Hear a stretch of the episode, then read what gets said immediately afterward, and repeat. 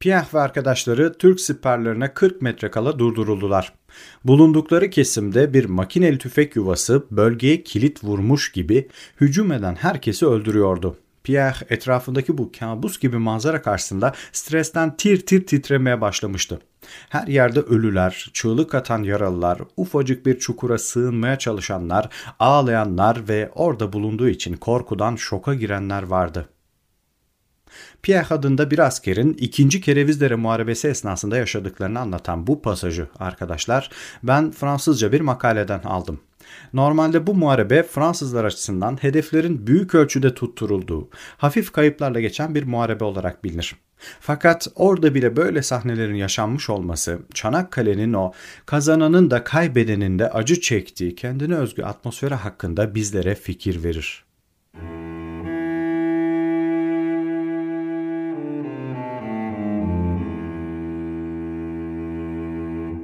Merhabalar, ben Civan Avcı. Birinci Dünya Savaşı podcast serisinin 55. bölümüne hoş geldiniz.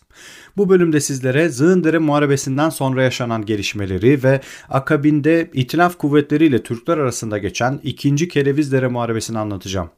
Çanakkale cephesinin en kanlı günlerinin yaşandığı Seddülbahir cephesinin artık yavaş yavaş durulacağı bir sürece girilirken anlatmamız gereken bir muharebe daha vardır. Bu seferki saldırıda İngiliz ve Fransız topçuları tüm güçlerini birleştirip öyle saldıracaklar fakat Türkler yine de düşmana geçit vermeyecektir. Şimdi detaylara geçmeden önce projeye destek veren Efe Fener, Mustafa Çakmak ve Yusuf Geçen'e çok teşekkür ediyorum. İyi ki varsınız. Verdiğiniz katkılar benim için çok ama çok değerliydi. Geçtiğimiz bölümde Türkler Zığındere'de kaptırılan mevzileri geri almak ve cepheyi eski haline getirebilmek için inatla saldırmışlar. Bir haftada tam 5 kez taarruz etmişler fakat hiçbir sonuç elde edememişlerdi. Yapılan neredeyse her taarruzda cepheye taze birlikler sevk edilmiş, yeni komutanlar atanmış, farklı aldatmacalar denenmiş fakat bunların hiçbiri sonuca etki etmediği gibi korkunç kayıpların önüne geçememişti.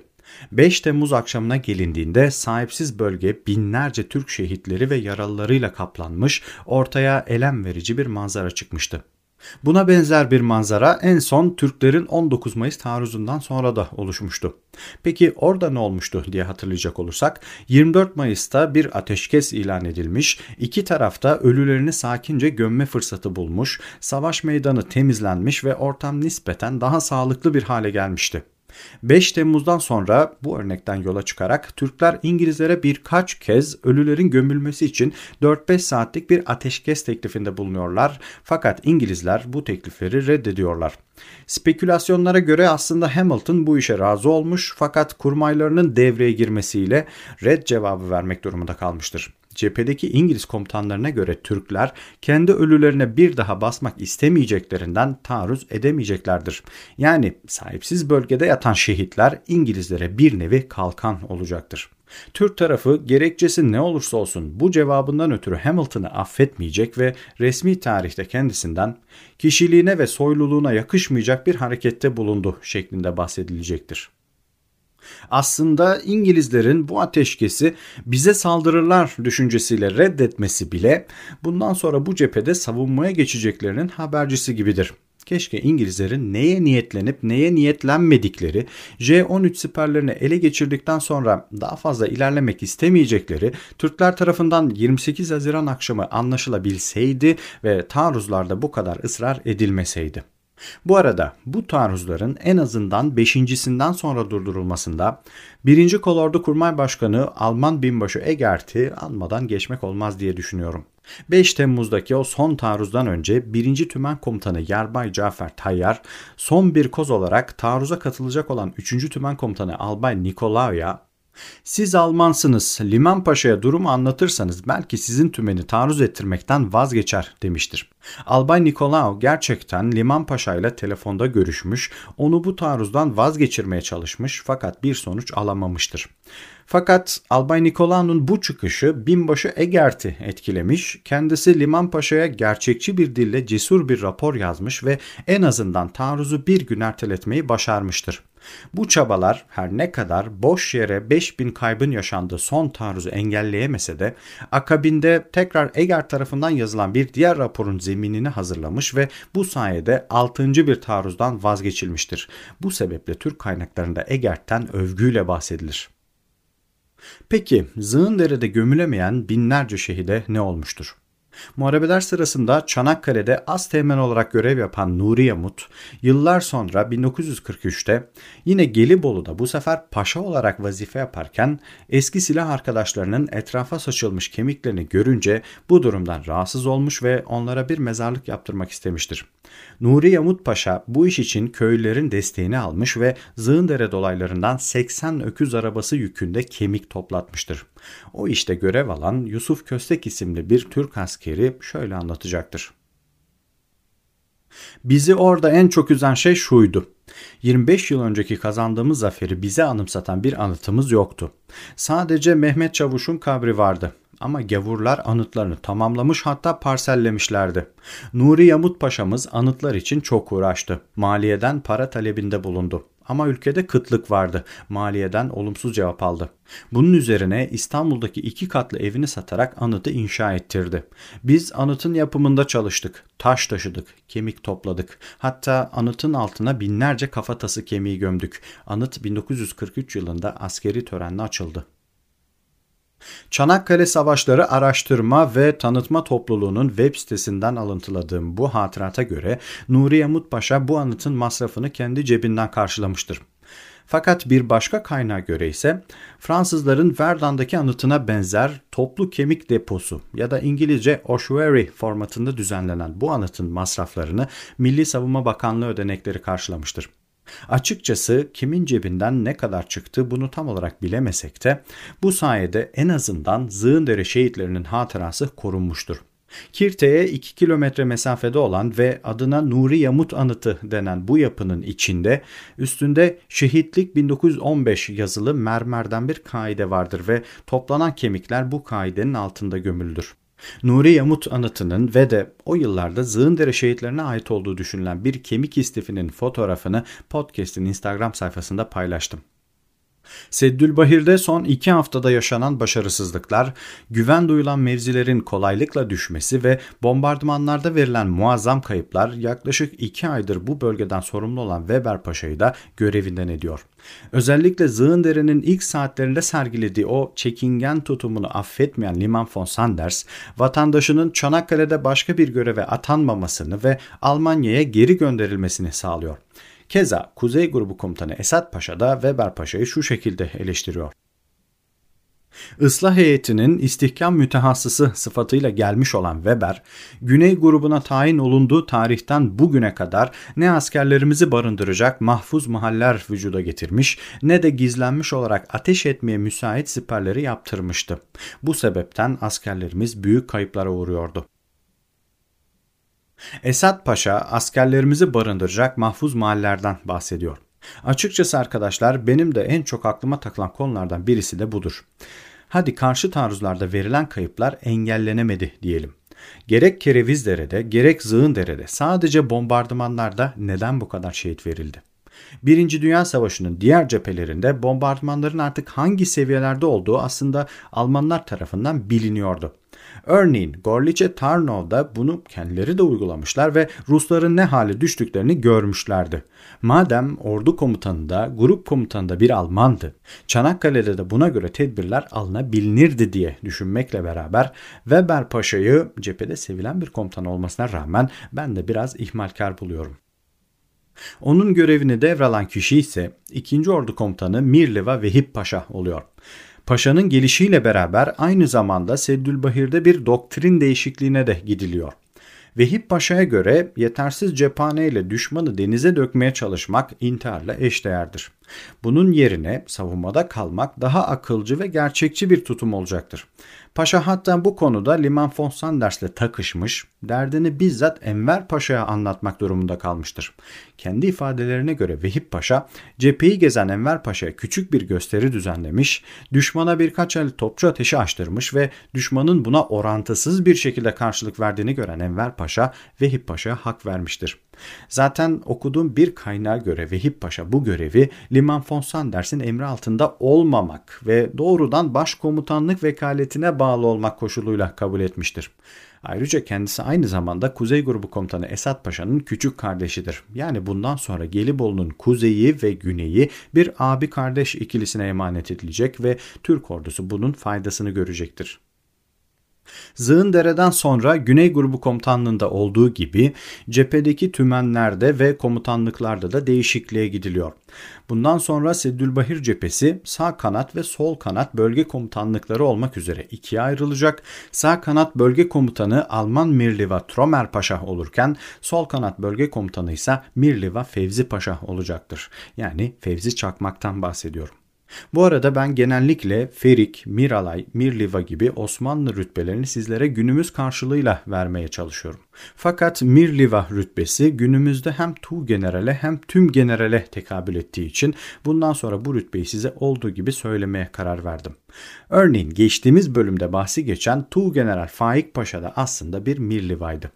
Diğer rütbeleri yine çevirerek vermeye devam edeceğim. Evet, Seddülbahir'de tümenlerin toplu halde değiştirilmesine karar veriliyor.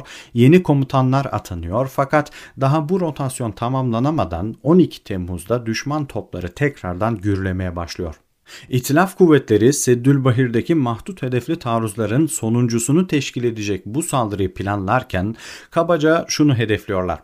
Bugüne kadar en az ilerleme kaydedilmiş Kirte Deresi ile Kerevizdere arasında kalan Kanlıdere mevkinde de ilerleme kaydetmek yani cepheyi hizalamak ve cephede bombalanmamış Türk mevzisi ve yıpratılmamış Türk birliği bırakmamak. Gerçekten de bugüne kadarki operasyonlarda önce 42. Tümen Manchester alayıyla Kirte Deresi'nde, sonra Fransızlar Kereviz Dere'de, en son olaraksa 29. Tümen Zığın Dere'de bazı başarılar yakalamış ve itilaf kuvvetleri yaptıkları her saldırıda karşılarındaki Türk birliklerini bir ölçüde yıpratmayı başarmışlardır. Artık geriye alınmadık mevzi olarak Kanlıdere muharebelerde ciddi bir başarı yakalayamamış birlik olarak R&D ve hiç muharebe görmemiş birlik olaraksa 52. tümen kalmıştır. Normalde Kanlıdere ya da İngilizlerin adlandırmasıyla Achibaba Nala R&D'nin muharebe mıntıkasındadır. Fakat 12 Temmuz'a planlanan taarruzu yorgun olan bu deniz piyade tümeni değil, cepheye yeni gelen 52. tümen icra edecektir. Hatta daha spesifik olacak olursak 3 Tugaylı bu tümenin Zığındere'de yıpranmış olan 156. Tugayı ihtiyatta tutularak dinlendirilecek ve taarruzu 155. ve 157. Tugaylar yürütecektir. Bunlara ek olarak Fransızlar da Kerevizdere'nin batısında kalan daha önce alamadıkları bazı mevzileri almaya çalışacaklardır. Bu arada Fransızlar Zığındere Muharebesi devam ederken 30 Haziran'da bir taarruz daha gerçekleştirmişler ve adına 4. Kerevizdere Muharebesi dedikleri bu muharebenin sonucunda Quadrilateral diye adlandırdıkları Kutsi Bey Tepesi'ni almayı başarmışlardır. Peki 30 Haziran'daki o muharebeye 4. kerevizlere denmişse 12 Temmuz'daki bu muharebeye neden 2. kerevizlere deniyor diyecek olursak aslında bu durumu 52. bölümde biraz açıklamıştım bu muharebeler silsilesine Fransızlar başka, İngilizler başka, Türkler başka isimler vermişlerdir. Örneğin Türk resmi tarihinde ikinci kerevizler olarak bilinen bu muharebeye Fransızlar beşinci kerevizlere, İngilizler ise Kanlıdere Muharebesi anlamına gelen Battle of Achibaba Nala demişlerdir. Ben bölüm başlıklarını seçerken genellikle Türk resmi tarihini esas alıyorum. Muharebe planı İngiliz Kolordu Komutanı Hunter Weston ve Fransız Kolordu Komutanı Gouraud tarafından günler öncesinden yapılmış. Fakat Fransızların az önce bahsetmiş olduğum 30 Haziran saldırıları esnasında Henri Gouraud Anadolu yakasından açılan bir topçu ateşinde yaralanmış ve Gelibolu'dan tahliye edilmek durumunda kalmıştır. Fransa'dan cepheye büyük umutlarla gönderilen fakat macerası kısa süren Gouraud'un yerine hali hazırda Seddülbahir'de tümen komutanlığı yapan 70 74 yaşındaki Bayo getirilmiş ve plan ana hatlarıyla aynı kalmıştır. Plana göre 12 Temmuz sabahı 3 saatlik çok yoğun bir bombardımanın ardından 155. Tugay Kanlıdere mevkiinden, Fransız kolordusu da Kerevizdere mevkiinden taarruza kalkacaktır. İngiliz kesiminde 4 dalga halinde tasarlanan taarruzda ilk iki dalga Osmanlı'nın 3. hat siperlerine kadar sokulacak, Üçüncü dalga ikinci hat siperlerine, dördüncü dalga ise birinci hat siperlerine yerleşecektir. Fark ettiyseniz önceki taarruzlara göre itilaf planlarında ufak değişiklikler olmuştur. Normalde taarruzun ilk dalgası birinci hat siperlerine yöneltilirken ikinci ve üçüncü dalgalar daha gerileri almayı hedefliyordu. Fakat son iki haftadaki tecrübelerden yola çıkarak bombardımanlarda Türklerin ilk hat siperlerinin neredeyse boş bulunmuş olması İngilizleri böyle bir taktik değişikliğine yöneltmiş olabilir. Bu tamamen benim çıkarımımdır. Sabah yapılacak bu taarruz genel operasyonun birinci kademesidir. Keza 52. tümenin diğer tugayı olan 157. tugay öğleden sonra saat 16.50'de taarruza kalkacaktır. Peki taarruz neden bu şekilde ikiye bölünmüştür diye soracak olursak İngilizler bunu bombardımanlarının maksimum kuvvetinden faydalanmak için yapmışlardır. Zaten bu taarruz için uzun ve metodik değil, kısa ve yoğun bir bombardıman tercih edilmiştir. Daha önce Fransızların İngilizlere topçu desteği sağladıklarını biliyoruz. Fakat ilk defa bu taarruzda İngilizler ve Fransızlar tam anlamıyla bir işbirliği içine girmiş, ellerindeki tüm topları birleştirmişlerdir. 2 kilometrelik bir cepheye 3 saatte 60 bin mermi atılacaktır ki bu da Gelibolu için yeni bir rekordur. Türk tarafında bu taarruzu karşılayacak olanlar Kerevizdere kesiminde Yarbay Selahattin Adil'in 12. tümeninin yerine geçmiş olan 4. tümen, Kanlıdere kesiminde ise 7. tümendir. Ayrıca 6. tümenin bazı unsurları da ihtiyatta beklemektedir. Türklerin bu sefer siperleri kolay kolay terk etmek gibi bir düşüncesi kesinlikle yoktur. Son zamanlarda yaşananlar komutanların tavırlarını bir hayli sertleştirmiştir. Örneğin 11. Tümen Komutanı Albay Rıfat mahiyetindeki subayları şöyle uyarmıştır. Bundan sonra taarruz hangi taraftan gelirse gelsin son asker ölmeden bu siperleri teslim eden komutanlar kaçmış gibi cezalandırılacaktır. Umarım bu bir daha olmaz. Önceden söylüyorum olursa cezayı uygularım.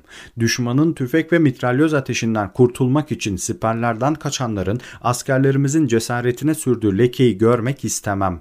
Bundan sonra herhangi bir bahaneyle siperlerden kaçmaya çalışan erleri tabancalarıyla vurmayan tüm subayları sorumlu tutarım.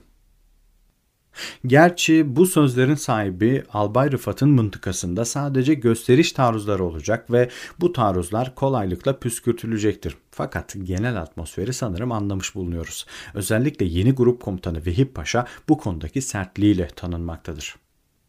12 Temmuz sabahına karşı saat 4.30'da karadan, denizden ve hatta gün ağarınca havadan da olmak üzere Çanakkale cephesinin gördüğü en ağır bombardıman başlıyor ve 3 saatlik cehennem ateşinden sonra İngilizler ve Fransızlar taarruza kalkıyorlar. Türk siperlerinde yine Zığındere benzeri bir senaryoyla tüm siperler mahvoluyor, telefon hatları kopuyor ve ateş hattında düşmana ateş edecek pek fazla kimse kalmıyor. Fakat bazı mevzilerde Türkler İngilizleri bu sefer ikinci hatta karşılamayı başarıyorlar ve siperlerde süngü süngüye boğaz boğaza bir mücadele başlıyor. Bunun yanı sıra 3. sipere kadar ilerleyebilen İngilizleri ise acı bir sürpriz bekliyor. Çünkü uzaktan 3. siper gibi görünen mevzi aslında 60 santimetre derinliği geçmeyen yani işgalcilere koruma sağlamayan sığ bir hendektir. Güvenlik sebebiyle tüm haritalar imha edildiğinden askerler 3. siperleri bulamamışlar vardır. Bunun üstüne bir de Türk sniperları ve makineli tüfekleri bölgeyi doğudan tarayabilecek bir konumda olduğundan ve de çevrede tam da bu iş için saklanmalık ağaçlar bulunduğundan İngilizler bir anda ağır kayıplar vermeye başlamışlardır.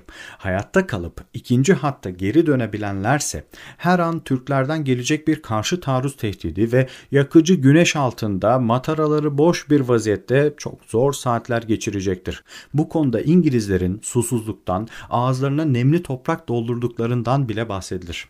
Operasyonun birinci aşaması tam anlamıyla bir başarı yakalayamayınca saat 16.50'de operasyonun ikinci aşaması devreye giriyor ve bu sefer 157. Tugay'ın taarruzu başlıyor. Fakat bu Tugay'da 155. Tugay'la benzer bir senaryo yaşayarak 3. siperden 2. sipere geri dönmek zorunda kalıyor. Bu noktada Türklerin etkili top atışlarının olduğunu da belirtelim. Zaten bu muharebe bir noktadan sonra bir topçu düellosuna dönüşüyor. İngilizlerin ve Fransızların daha fazla ilerlemesine engel olmak isteyen Türk topçularıyla ileride izole kalmış Tugaylarını Türk karşı taarruzlarına karşı korumak isteyen İngiliz topçuları karşılıklı atışlarıyla muharebe meydanını cehenneme çeviriyorlar. 12 Temmuz'dan 13 Temmuz'a kadar süren Türk karşı taarruzları karşısında İngiliz topçusu birliklerine koruma sağlayabilmek için o kadar yoğun bir mesai harcıyor ki topçu onbaşı Ralph Dowdy muharebenin ikinci gününde günlüğüne şunları yazıyor. Bu sabah saat 4'te Türkler bütün güçleriyle karşı taarruza geçti ve bize alabildiğine bir cehennem yaşattılar.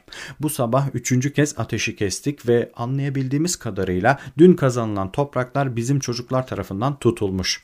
Harikuladeydi. Ateş sabah saat 6.30'da başladı ve akşam saat 21.10'da kesildi. Eski toplar yayları kırılıncaya kadar çalıştı ve o kadar ısındılar ki mil yatakları sıcaktan genişleyerek geri tepmez oldu. 1160 el ateş ettik. Ellerim bir güzel yandı. Sol elim zor kapanıyor.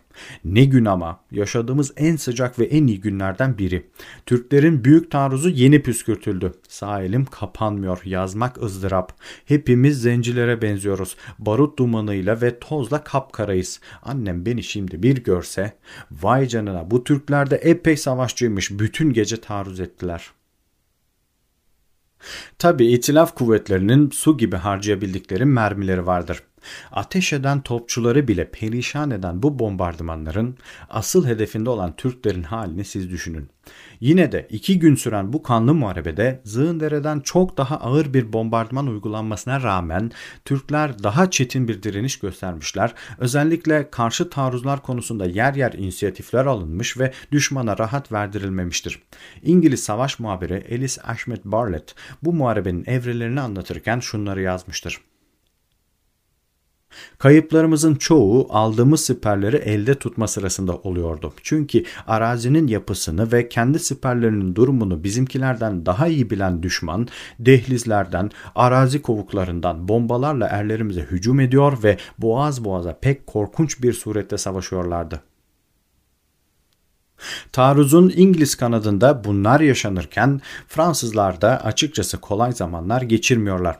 Daha taarruz başlamadan Anadolu yakasından açılan Türk topçu ateşlerinde Fransız 1. Tümen Karargahı isabet alıyor ve patlamada Tümen Komutanı General Masnu yaralanırken Tümen Kurmay Başkanı Binbaşı Romeo hayatını kaybediyor. Daha 12 gün önce bu tarz bir bombardımanda kol ordu komutanlarını kaybetmiş olan Fransızlar için bu konu artık can sıkıcı olmaya başlıyor. Paris, İngiliz Savaş Bakanı Lord Kitchener'a Asya tarafından gelen bombalarla ilgili defalarca şikayette bulunmuş fakat herhangi bir yanıt alamamıştır. Bunun üzerine bu sıkıntılı durum Fransız Başkomutanı Joseph Joffre'a kadar gitmiş, Anadolu yakasındaki Beşige Limanı'na yapılacak bir çıkarmayla buradaki Türk topçularının etkisiz hale getirilmesi gündeme gelmiş. Fakat böylesi bir operasyonun çok fazla birlik gerektirmesi ve Joffre'un Batı cephesinden tek bir askerini dahi vermek istememesiyle bu mevzudan vazgeçilmiştir. Fransız taarruzuna gelecek olursak Kerevizdere'nin batı yamacındaki Yassı Tepe ya da Fransızların tabiriyle böbrek anlamına gelen Honyon ve de T noktası ya da Çatal Tepe diye bilinen mevkilerde çetin muharebeler olmuştur. İlk gün hedeflerini tam olarak gerçekleştiremeyen Fransızlar ikinci gün Türklerin moralinin bombardımanlarda tamamen çöktüğünü varsayarak taarruzlarını yinelemişler fakat sonuç yine aynı olmuştur. Dördüncü tümene bağlı alaylar ikinci hat siperlerini terk etmek durumunda kalmışlarsa da 100 metre geride yer alan istinat siperlerine ve iletişim hendeklerine tutunarak Yassı Tepe'nin Kerevizdere'ye bakan uçurumunun kıyısında tırnaklarını toprağa geçirerek tutunmayı başarmışlardır. Yani özetle Kerevizdere'nin batı yamaçlarını tümden ele geçirerek Türklerle aralarına bir mesafe koymak isteyen Fransızlar hedeflerine tam olarak ulaşamamışlardır. 12-13 Temmuz günlerinde gerçekleşen bu muharebede 3100'ü İngilizlerden 840'ı Fransızlardan olmak üzere İtilaf kuvvetlerinin toplam kaybı 4000 civarında olurken Türklerin kaybı resmi rakamlara göre 9462'dir. Evet, Türk tarafında kayıplar yine çok yüksektir. Fakat en azından bu muharebede düşmana verdirilen kayıp da yüksek olmuş ve buna mukabil kaybedilen mevzi miktarı da az olmuştur. Yani Vehip Paşa'nın bir kürek toprak bir damla kan kazandırır felsefesi daha ilk günlerden işe yaramaya başlamıştır. Peter Hart'ın yorumuna göre itilaf kuvvetlerinin o yerlere göklere sığdırılamayan ısır ve tut taktiğiyle ancak yerel kazanımlar elde edilmiştir. Fakat bu hızla Alçıtepe'ye ulaşılması yıllar alacaktır. Bu konuda bir İngiliz temelinin muharebe esnasında Hunter Weston'la rastgele gerçekleştirdiği bir sohbet ilginçtir. Günün büyük bölümünde gözetleme tepesinde muharebe alanını izledim. Sonra öğleden sonra saat 5'te yemekhanede çay içmeye gittim. Tek başımaydım. Birkaç dakika sonra Orgeneral Hunter Weston içeri girdi ve karşıma oturup ''Savaş ne kadar olağanüstü bir şey'' dedi. Günün seyri onu çok memnun etmişti. Görebiliyordum, çok keyifliydi. Evet dedim ama keşke bitseydi. Azizim dedi, bitmesine daha yıllar var. Bu yıl bitme ihtimalinin olup olmadığını sordum. Kesinlikle hayır diye cevap verdi.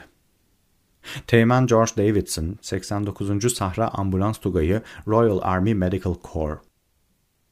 Hunter Weston bu muharebeden sonra güneş çarpmasından ötürü rahatsızlanıp ülkesine geri dönecek. İtinaf ordusu da birkaç ay içinde pes edip Gelibolu'yu tahliye etme işini resmileştirmeye başlayacaktır. Fakat bundan önce Hamilton'ın son bir kozu daha vardır.